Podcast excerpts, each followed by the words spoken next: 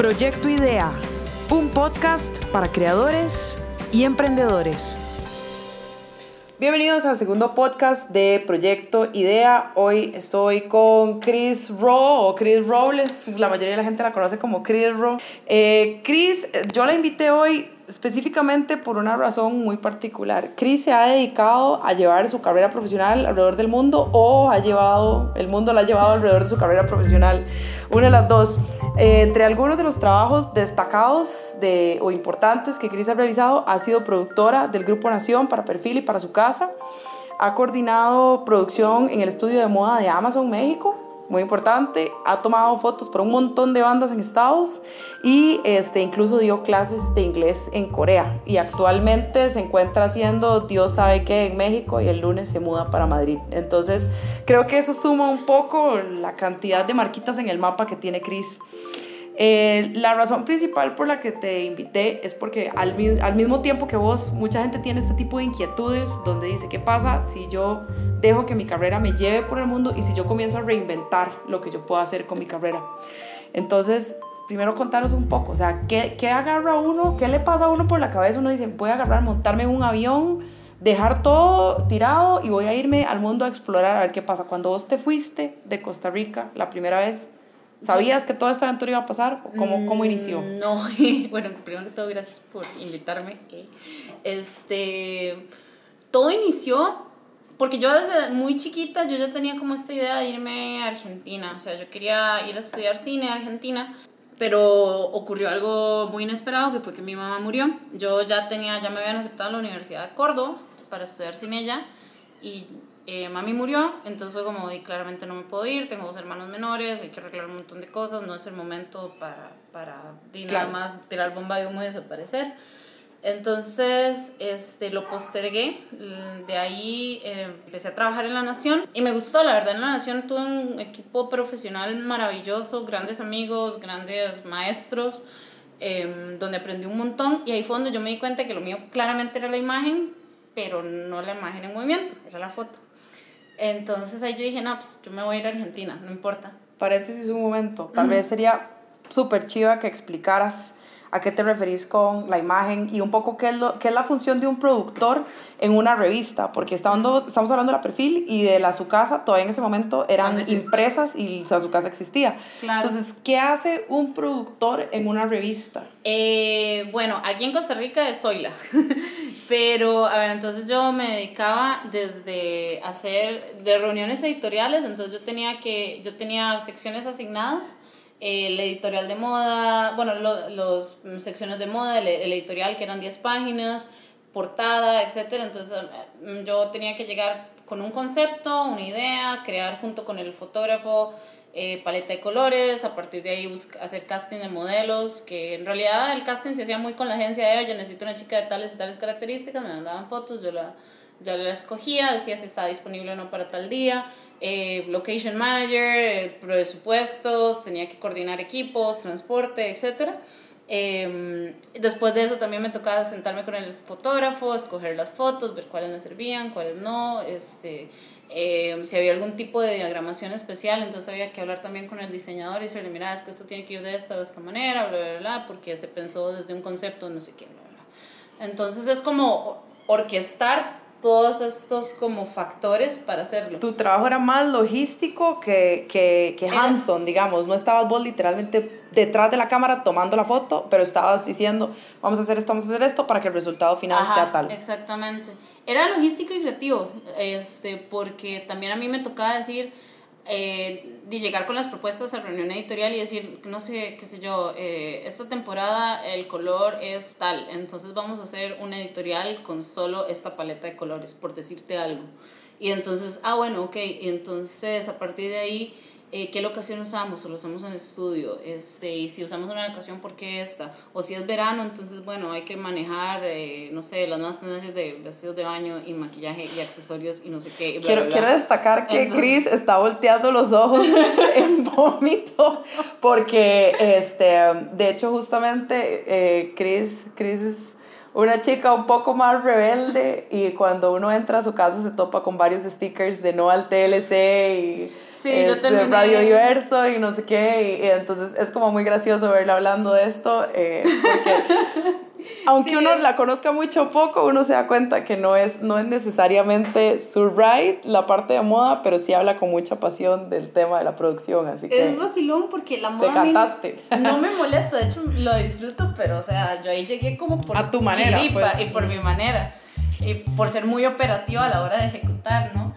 Entonces yo llegué, me gusta y es divertido, pero, o sea, jamás me vi yo trabajando ahí, o sea, de hecho... No como editora de moda, pues. Exacto, que, by the way, lo hago muy bien, pero, pero sí es como muy raro porque es como usted, o sea, hay una canción de un grupo uruguayo que se llama El Cuarteto de Nos que tiene una frase divertidísima que dice, ya tiré piedras y escupitajos al lugar donde ahora trabajo. No tienes una idea cuánta gente me cantó esa canción cuando yo dije, hey, hola, estoy trabajando en La Nación. y en fin, entonces... Bueno, pero creo que, o sea, aparte de todo, es una gran oportunidad y creo que no todo el mundo en este país por lo menos tiene la capacidad de llegar y decir, hey, trabajé produciendo para la el medio corporativo más grande de Centroamérica. Exacto, para el grupo que tal vez produce más... Y, y no, o sea, fuera de broma, la verdad lo disfruté mucho, o sea, eh, como te digo, conocí gente súper profesional, o sea, grandes fotógrafos, grandes periodistas. Eh, de pronto el ambiente corporativo a veces es muy... Y es ambiente corporativo, entonces tiene sus, sus grandes, así... Eh, sus limitaciones, limitaciones, tal vez, por sí, claro. Así. Eh, porque también tienes que pensar muchas veces en lo comercial, más que en lo editorial, etcétera, etcétera. Pero, o sea, es una super experiencia y que además a mí me ha dado mucho colmillo porque yo ya he trabajado desde, así, cuestiones con las uñas que te dicen, madre, tiene 15 mil colones para montar un set y uno... Cartón. Eh, cartón y tráigame así como témpera. y di, cuando di en La Nación di, tenía presupuestos tampoco altísimos, pero lo suficiente para poder manejar un equipo de producción, o sea, de poderme, por ejemplo, irme a Guanacaste una semana a hacer tres editoriales de moda y gastar un millón de colones en, en viáticos, por ejemplo. ¿Cuándo te van a dar a uno una producción independiente un millón de colones por semana? ¿Me entiendes? ¿Vos qué estudiaste para llegar ahí? Porque hay mucha gente que tiene esta curiosidad, incluso los bloggers de, de moda están muy curiosos con cómo hacen para llegar a ser editor de moda. O sea, ¿qué estudia uno para llegar ahí? Estudié comunicación colectiva en la Universidad de Costa Rica y de ahí, eh, volviendo a la parte audiovisual, yo me, me desempeñé mucho haciendo arte. Eh, y fui, por ejemplo, por ejemplo, mi primera, primera película en la que trabajé, eh, fui asistente de vestuario de Carmen Maura. Entonces. Carmen Maura, la de Pedro Almodóvar. Esa Carmen Maura. Wow. Ahora soy yo la que está haciendo gestos de impresión. Entonces, eh, di, claro, y a mí me tocaba vestir 80 extras. O sea, ese era mi trabajo, vestir 80 extras y, y asegurarme que Carmen Maura tuviera sus, sus props para escena. Entonces, sí es como muy Cualquier cosa, digamos, casual. Aquí con Carmen Maura. Entonces, sí es como muy loco porque, eh, digo, uno empieza a entender como cuestiones de color, paleta de, de, paleta de color, texturas, eh, eh, época, etcétera, etcétera. Entonces eh, fue súper interesante y por ello me fui metiendo en arte, en audiovisual. Y de hecho eso fue lo que a mí me dijo la gente, o sea, la gente de la Nación, nos interesó tu portafolio de arte porque la verdad es que eso es lo que hace falta aquí en la Nación. Alguien que sepa producción y de arte al mismo tiempo. Entonces por ahí fue donde yo me fui. Y claro, en todo caso, o sea, ser editor de moda al final implica estar viendo, o sea, leyendo tendencia, este, viendo qué está pasando, estar eh, digamos, viendo que, que, hay en pasarelas, que está pasando en la semana de moda en Nueva York, en México, en Buenos Aires, Madrid, Londres, lo que sea, estar como muy ahí, ver qué, qué, qué está pasando para ir proponer, porque también hay una cuestión interesante a nivel de moda, que es que aquí nosotros no tenemos estaciones. ¿Cómo tropicalizas eso? ¿Me entiendes? Porque muchas veces, o sea, eh, de lo que está pasando en Europa o en Nueva York o en donde sea, inclusive en México, que no está tan lejos, pero México sí tiene estaciones, ¿no? O sea, por lo menos se pueden poner ropa abrigada en invierno. Aquí el invierno hace igual calor. hace mucho calor y más calor a veces. Sí, es que no existe invierno, o sea, existe época lluviosa y época más lluviosa. Entonces, ¿cómo, cómo traes eso o sea, hacia las tendencias que están pasando en X o Y lugares, no?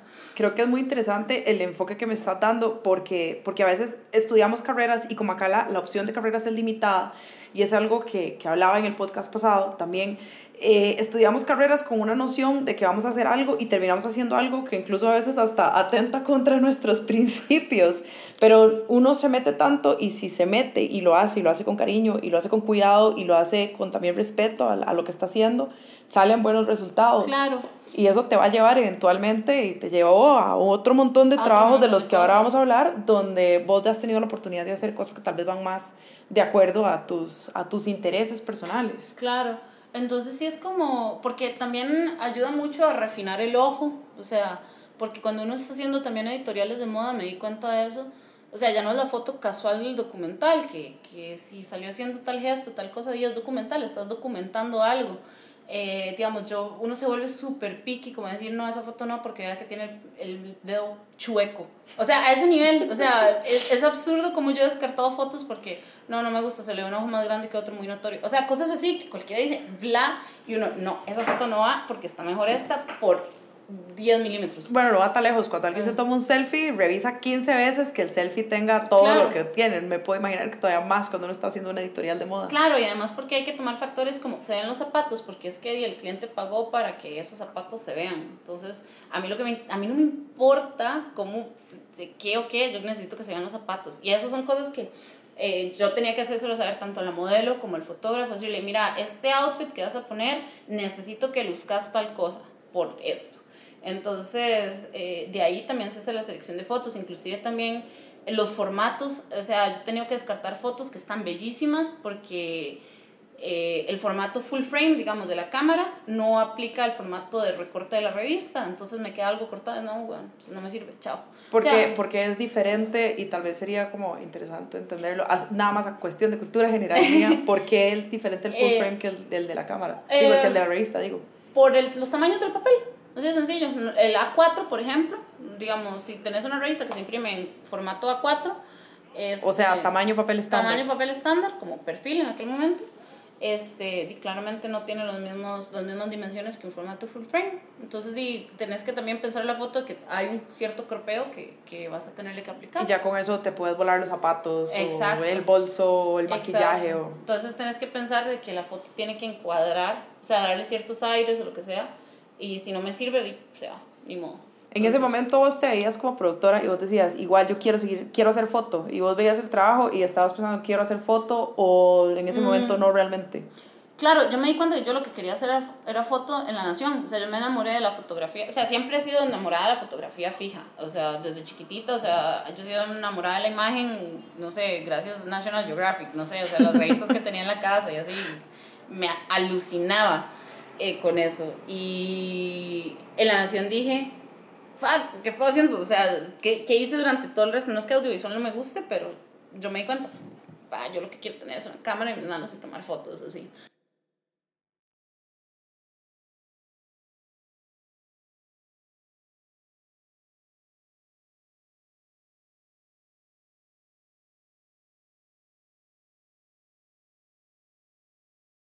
Y igual yo en la nación no tomaba fotos, yo me dedicaba a producir, ¿no? este, pero ahí fue donde yo dije, igual aprendí un montón de iluminación y un montón de cosas y muchísimo. En fin, y entonces ya al final dije, madre, me voy para Argentina. A mí el momento que yo dije, chao, me voy, así, fue este porque estábamos celebrando los cumpleaños de la gente en septiembre, o sea, en el Estudio de la Nación, en aquel momento cuando el, el, formato del estudio funcionaba como un equipo de fotógrafos, productores y diseñadores, retoque, etcétera, para el Estudio Nación, este, siempre celebrábamos los cumpleaños y venían los cumpleaños de septiembre, yo cumplo en septiembre, y una de las compañeras me dice, una de las chicas de retoque, Cris, ¿y cuántos años vas a cumplir? Y yo, 25. Y hace, wow, qué loco, cuando vos naciste yo ya llevaba un año de trabajar acá. Entré en un sopón y dije, no, yo me tengo que irme porque si entro en esa zona de confort, no me voy a ir nunca a este país. ¿Cuánto tiempo llevabas trabajando en la Nación? Dos años, para ese momento.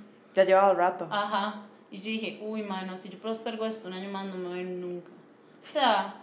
Lo vacilo es que ahora, ¿cuántos años tenés? 28 casi y lo ves en retrospectiva y pensabas, ¿me debía haber ido antes o pensabas, me fui en el momento correcto? No, me fui en el momento correcto. Estabas en el momento adecuado. Era el momento para irme, o sea, por algo pasan las cosas, ¿no? Entonces de ahí me fui a Argentina, en Argentina empecé a llevar cursos de foto en la Escuela Nacional de Fotografía en, con y con profesores particulares, o sea, gente muy buena, muy grosa.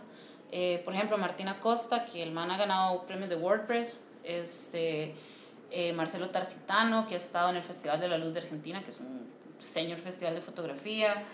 Jorge Mónaco, que se me ha ganado bienales en todo el mundo, estudió fotografía en Moscú, ya tiene o sea, unos libros documentales loquísimos. María Kuzmuk, que fue la editora del, del Clarín. Y así un montón de gente, o sea, empecé a llevar cursos y cursos y cursos y cursos y cursos y cursos, o sea, porque no tanto como de cómo usar una cámara, o sea, eso ya lo tenía más que entendido desde hace desde los 15 años, sino más como teoría de la imagen, estética, antropología de la imagen, este, documental, fotoperiodismo, o sea, me fui yendo en ese ride.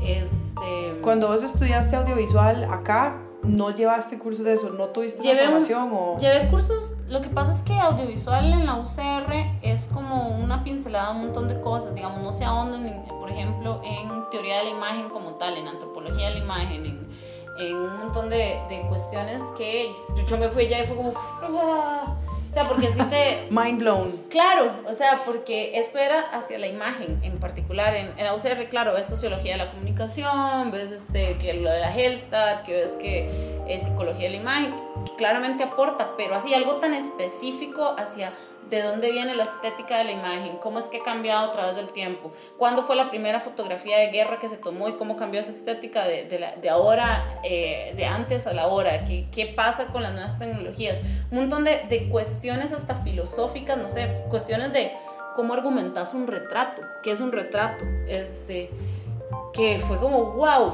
o sea, te sacudieron. Claro, porque de pronto le empezás a dar el giro rosca, un montón de, de inquietudes y cosas que ahora entendés a la hora de leer una imagen y, y te aporta un montón a la hora de decir eh, cómo, cómo quiero yo una imagen, cómo quiero que se vea, hacia dónde la quiero llevar, este, qué es mi estética. Mi... Creo, creo que lo que estás diciendo es súper importante, sobre todo porque con el boom de las cámaras digitales, la gente compra y compra y compra cámaras y lentes y, y, juguetes y la gente cree que ir y tomar una foto o ser un buen fotógrafo o generar un buen contenido es simplemente agarrar la foto y tomar una foto. Y está todo este trasfondo que no solo es importante entender y saber, sino que es importante manejar si quieres realmente ser exitoso como un fotógrafo. Claro.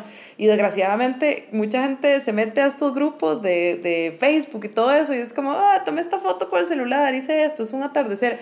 Y son fotos que no trascienden en muchos casos porque no, no hay un contenido. Y esta es la diferencia entre una foto de National Geographic claro. y una foto de celular, ¿correcto?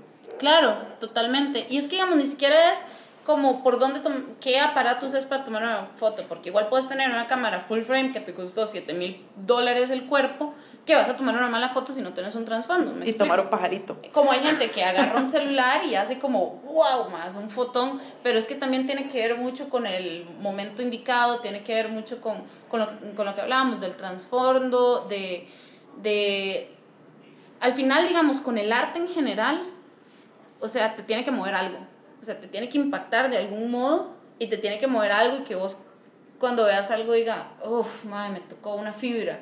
Eh, porque además con, con, la fotografía, o sea, hay cuestiones, porque la foto media en tres fuerzas en pugna, que es como quién toma la foto, o sea, cómo te veo yo a la hora de tomarte una foto, cómo querés vos verte a la hora de, de que yo te tome una foto, quién sos ante la cámara que, y, y quién soy como fotógrafo y quién sos como retratado, persona, como sujeto, frente a la persona que, que ve la foto. Es entonces, como un trabalenguas artístico eso. Exacto, entonces... ¿Quién sos? ¿Quién te ve? ¿Cómo te ves? ¿Qué vas a hacer? Exacto, ¿qué, qué le puedo decir yo? Que, porque Bartes decía que las fotos son un material tanatológico, entonces hay cierto nivel de nostalgia porque a la hora de que le tomas una foto a alguien, es alguien que va a morir o ya murió.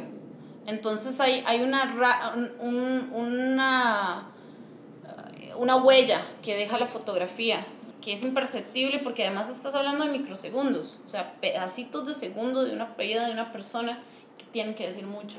Entonces, este, eh, particularmente cuando hablas de foto de retratos, digamos, pero, pero sí hay como, como cierta tangibilidad o intangibilidad en la foto que, que es lo que al final te hace una buena o, o mala foto, ¿no? O sea, que, que haya algo que trascienda ese sentimiento tanatológico, ¿no? Entonces es, es es muy loco, o sea, y eso para mí es lo que te define una buena de una mala foto. De, de, tengo una cámara increíblemente chiva y le tomo fotos a las flores del jardín, que no es que esté mal, pero para eso hay otras herramientas. Además también está como la cuestión de, a ti no te hace profesional qué tan cara sea tu foto, te hace el, lo que vos le pongas a esa foto desde ti, desde tu, desde tu ser, porque al final, como te digo, la foto no es solo lo que se muestra, es todo lo que viene detrás, ¿no?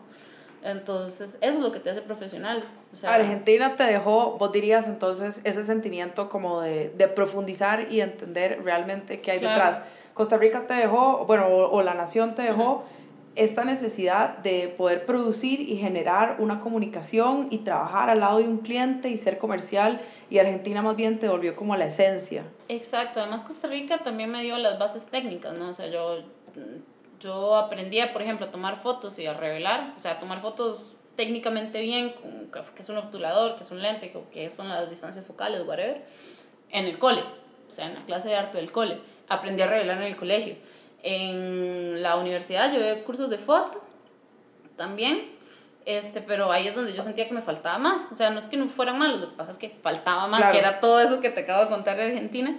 Y, digamos, y, y, es cierto, digamos, en La Nación, o sea, ya vi el enfoque comercial, yo ahí cómo, cómo funcionan los tiempos editoriales, cómo funciona este, una revista, to, toda esta cuestión que también es súper valioso porque te, también te tira al mundo real, ¿verdad? O sea, tampoco... Este, y en Argentina ya empecé a entender como el transbordo y la esencia y, el, y el, el, la raíz, ¿no? Y de ahí, Argentina me fui. Espérate, tengo una pregunta importante. ¿Y la bici en qué momento llegó? ¿En Argentina o ya venías de Costa Rica? No, venía de Costa Rica. Yo la mandé por, por correo de Costa Rica a Argentina, me dice. Un dato es que si uno sigue las redes sociales de Cris, siempre hay como una gran un gran storytelling hacia la vida de Chris en bicicleta y siempre Chris cuenta sus aventuras ciclísticas. Entonces, eh, yo siento que es una parte muy integral también de esa parte creativa. Sí, la, la bicicleta es un modo de vida. Digamos, acabo de vender la mía que para irme a España, que yo ya espero en España comprarme otra, pero esta es la primera vez en cinco años que no tengo una bicicleta. Te sentís rarísima. Me siento rarísima. Yo, ¿pero por qué soy peatón? no, y yo, tenía, yo me llevé la bici mía de, de aquí de Costa Rica a Argentina en Argentina la dejé con mi exnovio, pero de ahí me fui a, a Estados Unidos, ahí me compré otra bici. Este, cuando yo me fui a Estados Unidos, eh, a México, me llevé esa bici y ya dije, ya necesito otro tipo de bici para otras necesidades eh, y me voy a comprar una ahora que llegue en España, pero digamos... Ahora necesitas una más hipster. Una más hipster para Madrid. Este, pero y, si he andado en bici y en todo lado que he estado, hasta en Corea ando en bici, sí, me, sí logré que me prestaron una mientras que andaba allá, entonces sí, yo puedo decir que yo he andado en bici en Costa Rica, Argentina, Corea, Estados Unidos, México. Deberías hacer un ensayo fotográfico de bicicletas en algún punto. Lo he pensado, no creas. Bicicletas alrededor del mundo. Bicis alrededor del mundo. Algo que es muy curioso eh, es que vos, vos hablas de todos los destinos donde has estado, pero yo quiero que vos me contés más ¿Cuál, ¿Cuál fue el momento en que te comenzó a marcar a vos y que vos comenzaste a decir, ok, yo quiero comenzar a andar de destino en destino? O sea, no he encontrado todavía el punto en el que me voy a quedar, voy a seguir viajando. Porque mm. hablemos un poco de Estados Unidos. Llegó el fin de Argentina, ¿te fuiste para Estados Unidos? En Estados Unidos fue muy fortuito como pasó, porque mi mejor amiga es gringa. Lleva muchos años sin verla, ella está viviendo en Florida. Ah, ¿por qué no te venís y pasas la Navidad con nosotros? Con ella y con el esposo, que también es un gran amigo mío aquí nos vamos a chinear y nos vamos a dar todo el cariño que nos tenemos para salir de este bache. Y yo, claro, ma, entonces me fui a pasar, según yo, mes y medio. Y me empezó a ir tan bien que fue como, ma, ¿por qué me voy a volver yo a Argentina a sufrir? ¿En qué te fue bien? Trabajando. O sea, digo yo, aparte de la vida. En la vida, fue bien? trabajando, eh, la gente me empezó a. a mí, mi amiga empezó a hacerme un networking ahí. Entonces yo empecé a tomar fotos como gente que me decía más, eh, ahí en Florida pasa mucho que la gente ocupa books porque Disney hace, todos los castings de Disney se hacen en, en Orlando. Entonces mucha gente ocupaba fotos actualizadas. Y tengo entendido que ser actor en Disney es un buen trabajo. Es un gran trabajo, o sea, gran, gran trabajo. Entonces, este, mucha gente llegaba ahí y me decía, madre, ponme fotos, no sé qué. Entonces empecé a hacerle books a gente, o sea, actores, actrices, modelos, etcétera y de eso me eh, se corrió la voz, entonces empecé a, también a tomarle fotos a varias bandas locales y bandas locales, y empecé a turear y no sé qué. Y cuando me di cuenta es como, ¿y por qué me voy a ir yo de aquí si me está yendo tan bien? Claramente no tenía visa de trabajo, estaba un poco nerviosa. Un poco nerviosa. Eso fue parte por las razones, porque yo en Estados Unidos me estaba yendo muy bien y, y me gusta, o sea, la verdad ahí me trataron muy bien. Pero yo dije, madre, yo no me puedo quedar aquí, aquí me agarran de ilegal y me deportan y... Y hasta ahí llegó el pasaporte para un montón de lugares. Exacto. Entonces dije, no, pues la verdad es que fui a México a conocer, porque necesitaba salir de Estados Unidos y me enamoré locamente de México. Fue como, ¿qué fue aquello? Entonces empecé a mover mis fichas para decir, me voy a ir a México. En el intervalo de eso me salió la oportunidad de ir a dar clases a Corea porque tenía un amigo de allá un amigo tico que está estudiando ya, que me dice, mi roommate necesita volver a Estados Unidos y necesita un profesor suplente durante el verano. ¿Usted se apunta a venir? Y yo, ¿y sí? ¿Por qué no? a mí lo que siempre me hace gracia es eso, como el, ¿por qué no? yo soy súper temerosa a la hora de viajar y, y, como ahora justamente fuera de micrófono hablábamos, que yo más bien soy ese tipo de turista que le encanta que lo monten en un bus y que le digan, vamos a llegar a tal lado, tiene dos horas para tomar fotos, luego tiene que estar en el bus de vuelta y así sucesivamente. Para mí ese plan como de agarrar e irse es súper loco y no sé es si me que yo creo que ya uno lo hace una vez, dos veces. Ya que más da Corea. ¿Qué más da? Sí, exacto. Corea del, del sur, sur claramente. Entonces estuve ahí el verano del año pasado, hace un año estaba en Corea, de hecho. Este, y me fue súper bien, me gustó un montón. Luego me volví un tiempito cortito a Estados Unidos porque me, me habían hablado de varios festivales que quería que tomara fotos. Entonces le tuve como fotos a un par de bandas, más un festival grande que hubo en octubre. ¿De qué géneros eran estas eh, bandas? Mucho rock, eh, eh, punk, muchísimo, digamos, como es que ya la escena en Estados Unidos está como tan mezclada que yo no puedo como decir, es que era punk, no sé qué, o no sé qué, era como muy indie, o sea, lo, lo, que significa ser indie. que ya, ya, no sabemos, ya, no ya, lo perdimos hace un ratillo. Pero, digamos, me tocó un montón de bandas que, por ejemplo, The Snails, que ellos son buenísimos, búsquenlos, que son de Filadelfia, este, que ellos dicen que son como rocksteady, pero vos los escuchás y tienen un blues y un soul ahí loquísimo. Este, entonces, y además tienen como muy a la onda de los Black Keys, pero más todavía, todavía más raizoso, todavía más grassroots. Eh, Blacklist Royals, que es una banda como punk rock chivísima de Tennessee. The Doppies, que es una banda como de rocksteady de Florida. Eh, Nótese que The Doppies le gusta tanto a Chris que estoy viendo su compu que tiene un gran sticker de Doppies y su teléfono que tiene también otro gran sticker de Doppies. Lo de, lo de que hay como mil stickers es que los más me dieron literal como 100 stickers de la banda y yo ya no sabía ni qué hacer con la ellos. La próxima te traigo un sticker mío, entonces, para que lo pegues por todo lado. Entonces, sí, los he pegado literal por todo lado y ya yo no sé, entonces le pongo el teléfono, la compu, la enfrente de mi hermano, lo que sea. yo tomé. Entonces, este. Me pregunto, o sea, empecé a hacer eso. ¿Qué te, dio, ¿Qué te dio Estados Unidos antes de entrar al tema de Corea en la parte de, tu carrera fotográfica? ¿Te dio esa eh, capacidad de trabajar como más libremente? Mucho trabajo libre y además viajé un montón porque muchas bandas lo que me decían era como, vamos a ir de tour, se apunta a ir a grabar el tour, a tomar fotos. Y yo, di sí, o sea, entonces estuve por todo Déjame lado. revisar mi agenda. Mm, perfecto, vamos. Entonces estuve por todo lado tomando fotos, lo cual también es chido porque conocí un montón de lugares no turísticos de Estados Unidos, pero que son muy lindos y muy interesantes, pero no es como Orlando, me explico, o sea, es como... Entonces también esto estuvo muy, muy cool, la verdad, o sea, como llegar a conocer un poco más como el grassroots de Estados Unidos. Y luego fuiste a Corea y en Corea hiciste una cosa totalmente diferente. Súper random, fui a dar clases de inglés. ¿Pero en Corea hubo foto? Eh, no, o sea, hubo fotos de las que yo tomé, no tomé una sola foto, nadie me pagó una sola foto. Si esa es la pregunta. Qué curioso eso, porque tengo entendido que en Corea hay como un culto al cuerpo, a la hay belleza. Todo un culto ahí, pero la verdad es que yo estaba un poco más enfocada en ir a trabajar en, en esto, ¿no? Entonces, como que si hubiera querido, yo creo que en dos toques lo, o sea, sí lo manejo, porque sí, o sea, en Corea hay un, es la capital mundial del maquillaje, Seúl, y, y hay mucha moda súper, y sí es cierto eso del culto de la belleza y la estética, además que hay como una eh, hay una estética muy marcada, o sea, un, solo estilo, hay muchísima cirugía plástica, un montón de cosas loquísimas que es como, wow, o sea, esta gente sí se lo lleva. Y cuando vos caminas por la calle en Corea, ¿no, sentís como, ¿no sentías como, tengo que tomar una foto ya, tengo que tomar una foto de esta persona? Sí, claro, o sea, yo cuando se andaba la cámara para arriba para abajo, o sea, entonces sí toma, o sea, sí tomo un montón de fotos como de mi experiencia ahí, pero no, nadie me pagó por, por fotos, pero tampoco me molesta porque o sea, fue como... fue como un break. Fue como un break, sí, la verdad. Y creo que eso también es necesario a veces. Uno necesita como un breakcito para poder tomar decisiones sobre qué va a hacer después. Claro, yo me fui a dar clases ahí, a inglés, a niños, o sea, de entre 7 y 13 años, que también es otra...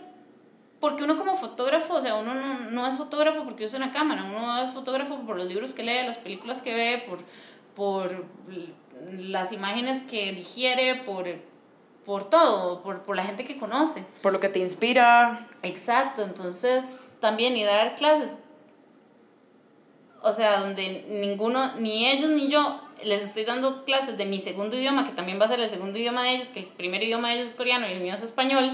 entonces, o sea, también te pone a, lo pone a uno como a, a revalorarse de, de tus formas de comunicación, de cultura, de, de un montón de cosas. Entonces también eso es una foto, ¿no? Claro. O sea, entonces es muy loco porque también te, te enseña a tener otra sensibilidad.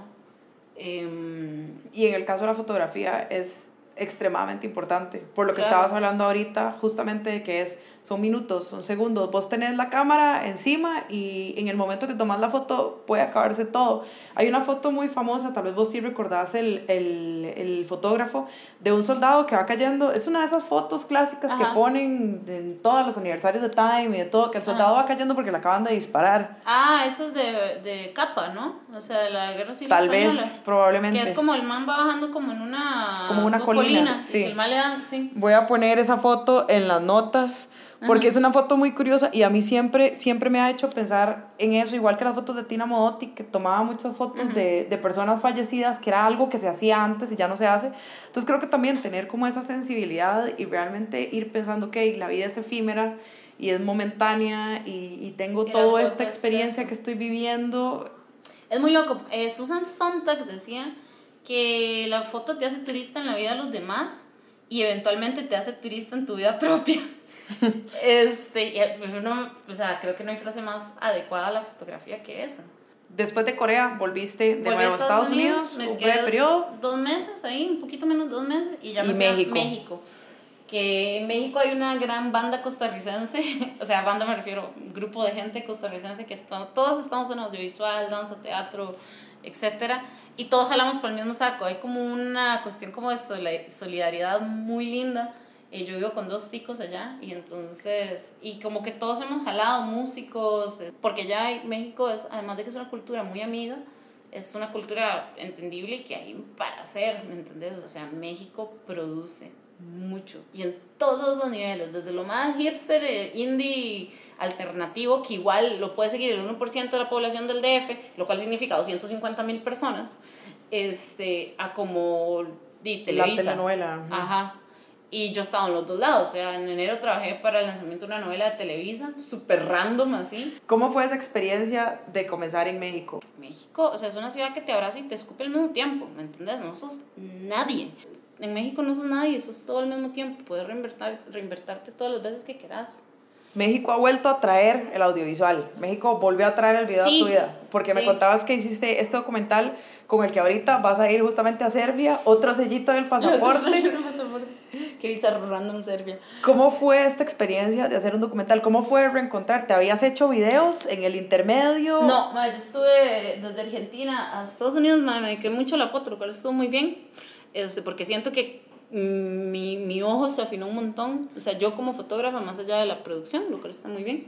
En México eh, fue muy gracioso como entré, porque fue un amigo me dice, oye, están buscando un editor para este docu, no sé qué, te apuntas. Y yo, y yo rato sin editar, pero la verdad puedo.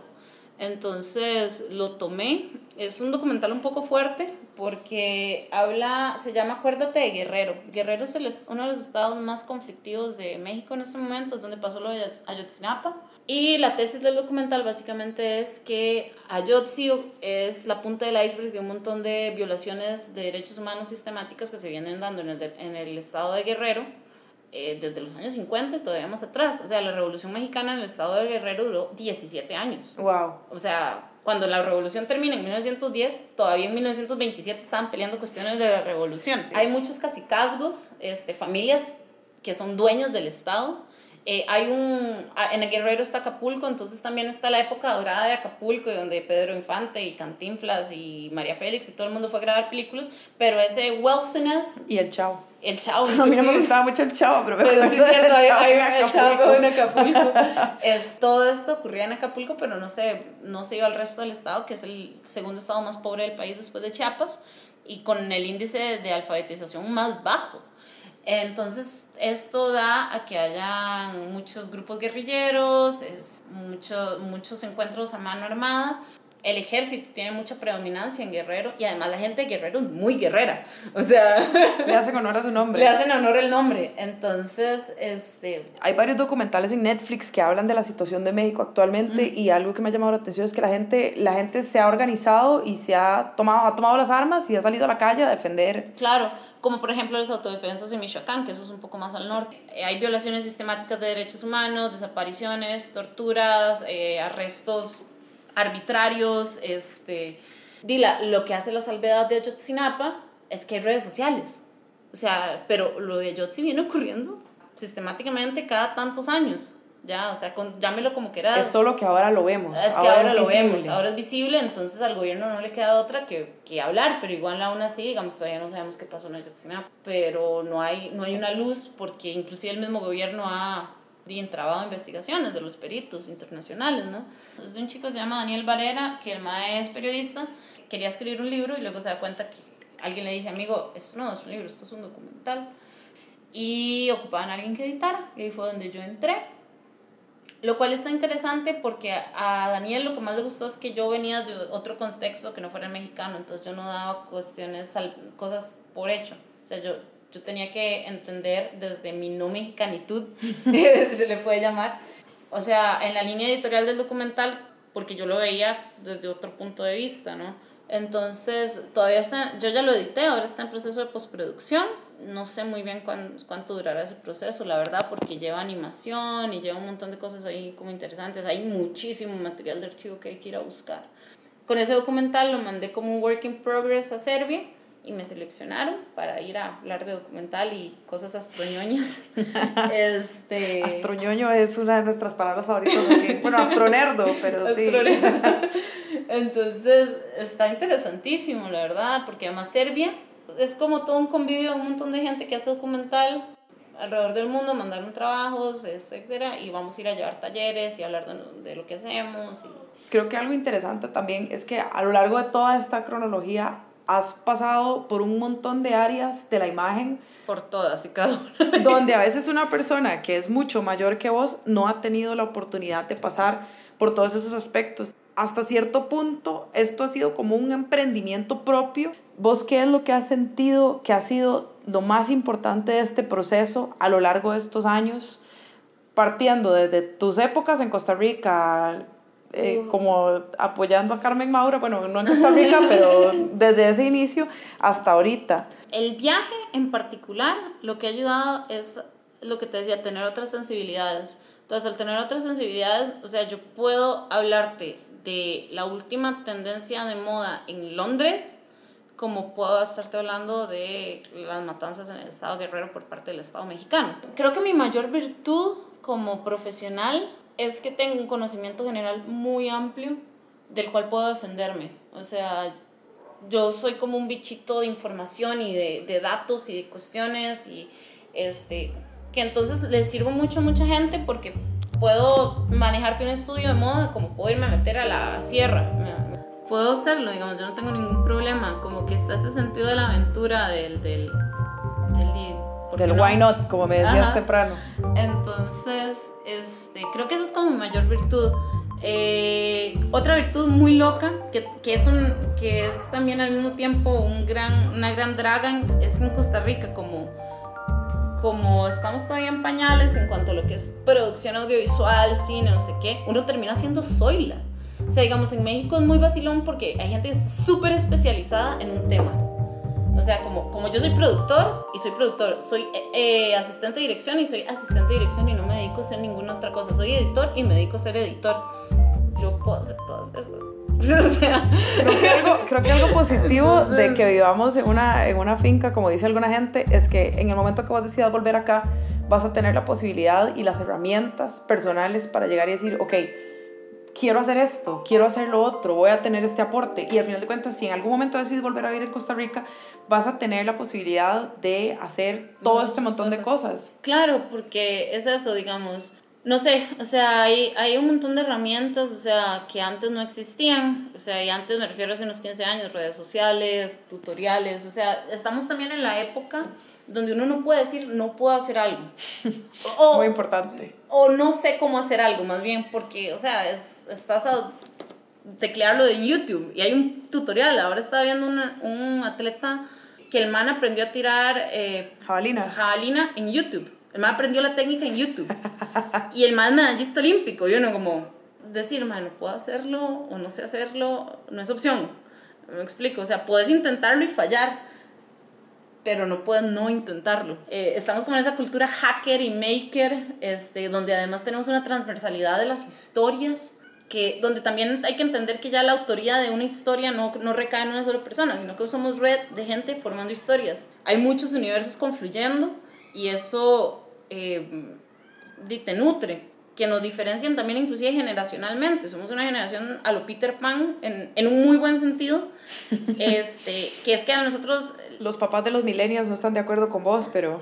Pero no importa, porque al final, al fin y al cabo, o sea... Generacionalmente ha habido un, un, shift y ese shift ha sido muy claro, nada más. Por ejemplo, la generación de nosotros ya, la cuestión material de tener esto y lo otro, o sea, ya no nos influencia tanto como la experiencia. Digamos, como esa idea baby boomer, o sea, de casa, carro, tres hijos, un perro eso se hace cero sensual para uno. o sea, es como, yo prefiero seguir técnicamente desempleada, o sea, pero di, ya he visitado en los últimos, que he visitado, o sea, he vivido en los últimos tres años en cinco países. Entonces, o sea, mi desempleo es un poco exitoso en ese sentido. bueno, y mi desempleo es exitoso. Y una otra razón, esos pasajes son caros.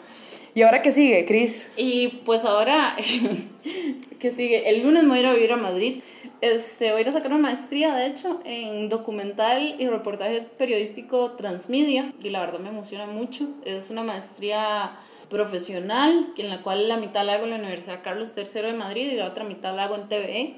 Entonces voy a estar estudiando y haciendo, lo cual me parece chivísima. Y volvés también a la producción Vuelvo audiovisual. también a la producción audiovisual, que también está muy loco, pero es que también lo chivo del transmedia es que confluyen también muchas formas de, de contar historias, formas inclusive análogas y de convivencia y de, de, de hacer historias entre mucha gente. Entonces, que es también como un unicornio, o sea, como que la gente todavía no entiende muy bien qué es el transmedia, digamos, por lo menos de este lado del charco. En Europa ya se viene manejando, Al Jazeera está haciendo cosas increíbles, The Guardian, BBC. Es muy loco porque el que cuenta historias crea el mundo, ¿no? Entonces, el transmedia te saca la creación de una historia, te la saca de un solo contador, de un solo cuentacuentos y empieza a crearse como tipo un cadáver exquisito, empiezan a, a, a, encontrarse un montón de historias que cada uno tiene sentido en sí mismo, pero responden a un mismo universo.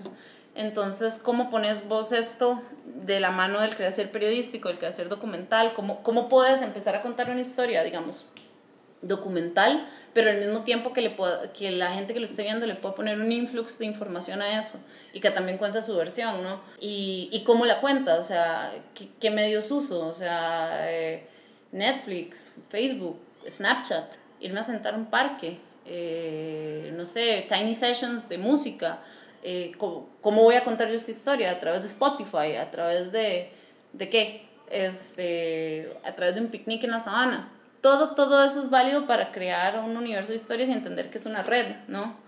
Y, y así es como está funcionando el mundo. O sea, ya, ya esta fórmula eh, de contar historias, no sé si llamarlo obsoleta, pero está cambiando, o sea, se está transformando.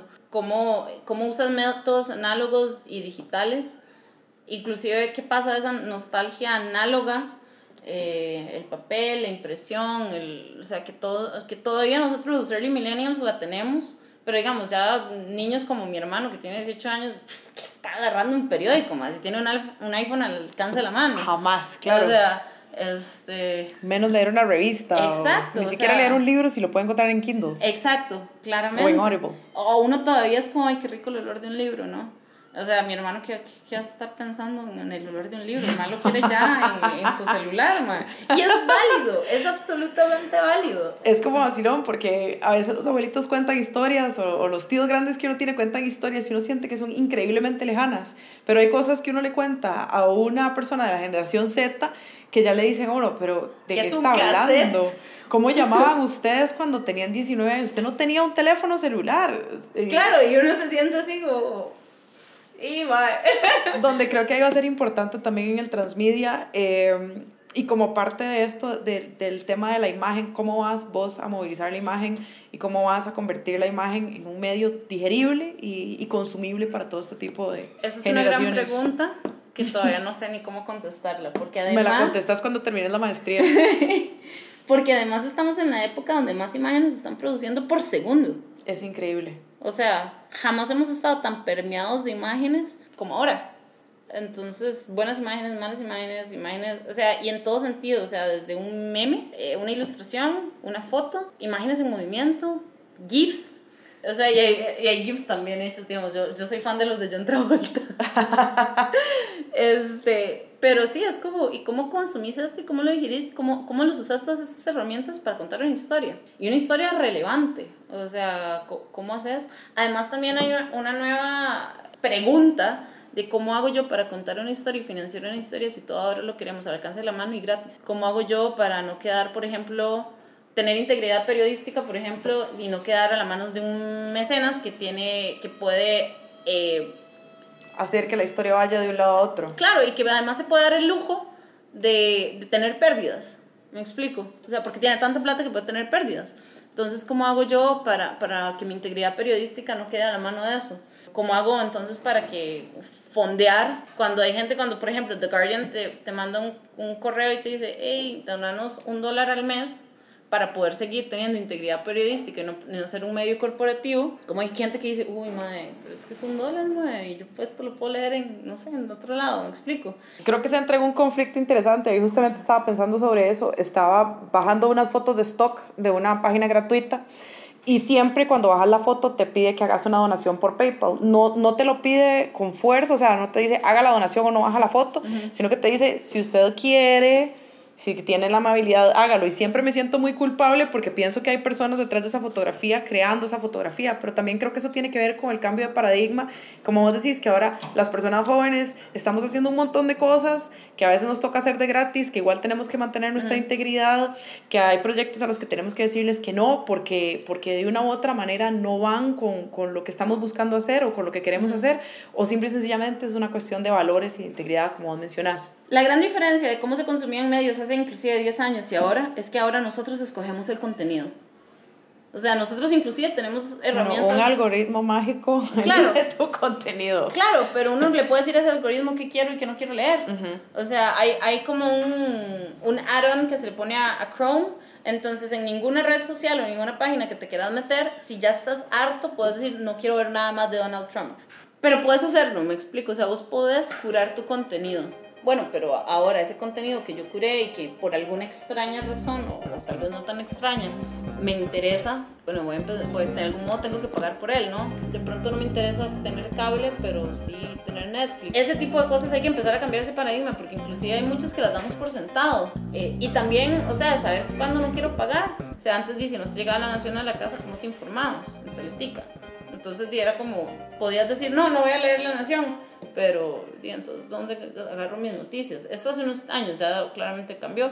O sea, y uno tiene... Claro, es válido. Es, válido. y, uno tiene, y uno puede decir eso y puede castigar o darle un reward al medio, ¿no? En el sentido de, por ejemplo, hace poco vi en La Nación un reportaje de los 20 años de la medalla olímpica de Claudia Paul yo me sentí a llorar, o sea, era súper emotivo. Claro, todos lloramos con esa medalla olímpica, todos, todos lloramos con esa medalla olímpica, fue una locura. Como hay cuestiones de talla editorial de la nación que yo digo, wow, o sea, no, no, no quiero dedicarle un segundo más a este medio. Este, la extra o medios nuevos, por ejemplo, contenido de Diego Delfino, que, está tratando de hacer cosas diferentes y con una visión más crítica. 89 decibeles en su momento, lo que sea. Entonces hay que también empezar a ver eh, qué onda con, con, los medios que queremos consumir y cómo los apoyamos, ¿no? Por ahí, o sea, y la verdad es que al final 500 colones o un dólar o lo que sea no te hacen ni menos pobre ni más rico. Exacto. Pero te va a hacer más informado, creo yo. Es un punto súper interesante. Cris, nos acaba el tiempo, pero muchísimas gracias. Fue súper entretenido hablar con vos. Ahora más bien siento como que me tengo que ir a meter a Expedia o a ¿Cómo se llaman todas esas páginas donde uno planea viajes y buscar, buscar el próximo destino? Este, muchísimas gracias por tu participación. Agarramos a Chris Rossi literalmente en medio de su proceso de irse a España. No, más bien mil gracias, lo agradezco mucho y pues nada, gracias por el tiempito. Pura vida, hasta la próxima. Proyecto Idea es un podcast de Proyecto Idea Blog, producido 100% en Costa Rica por Ana Laura Mora. 2016.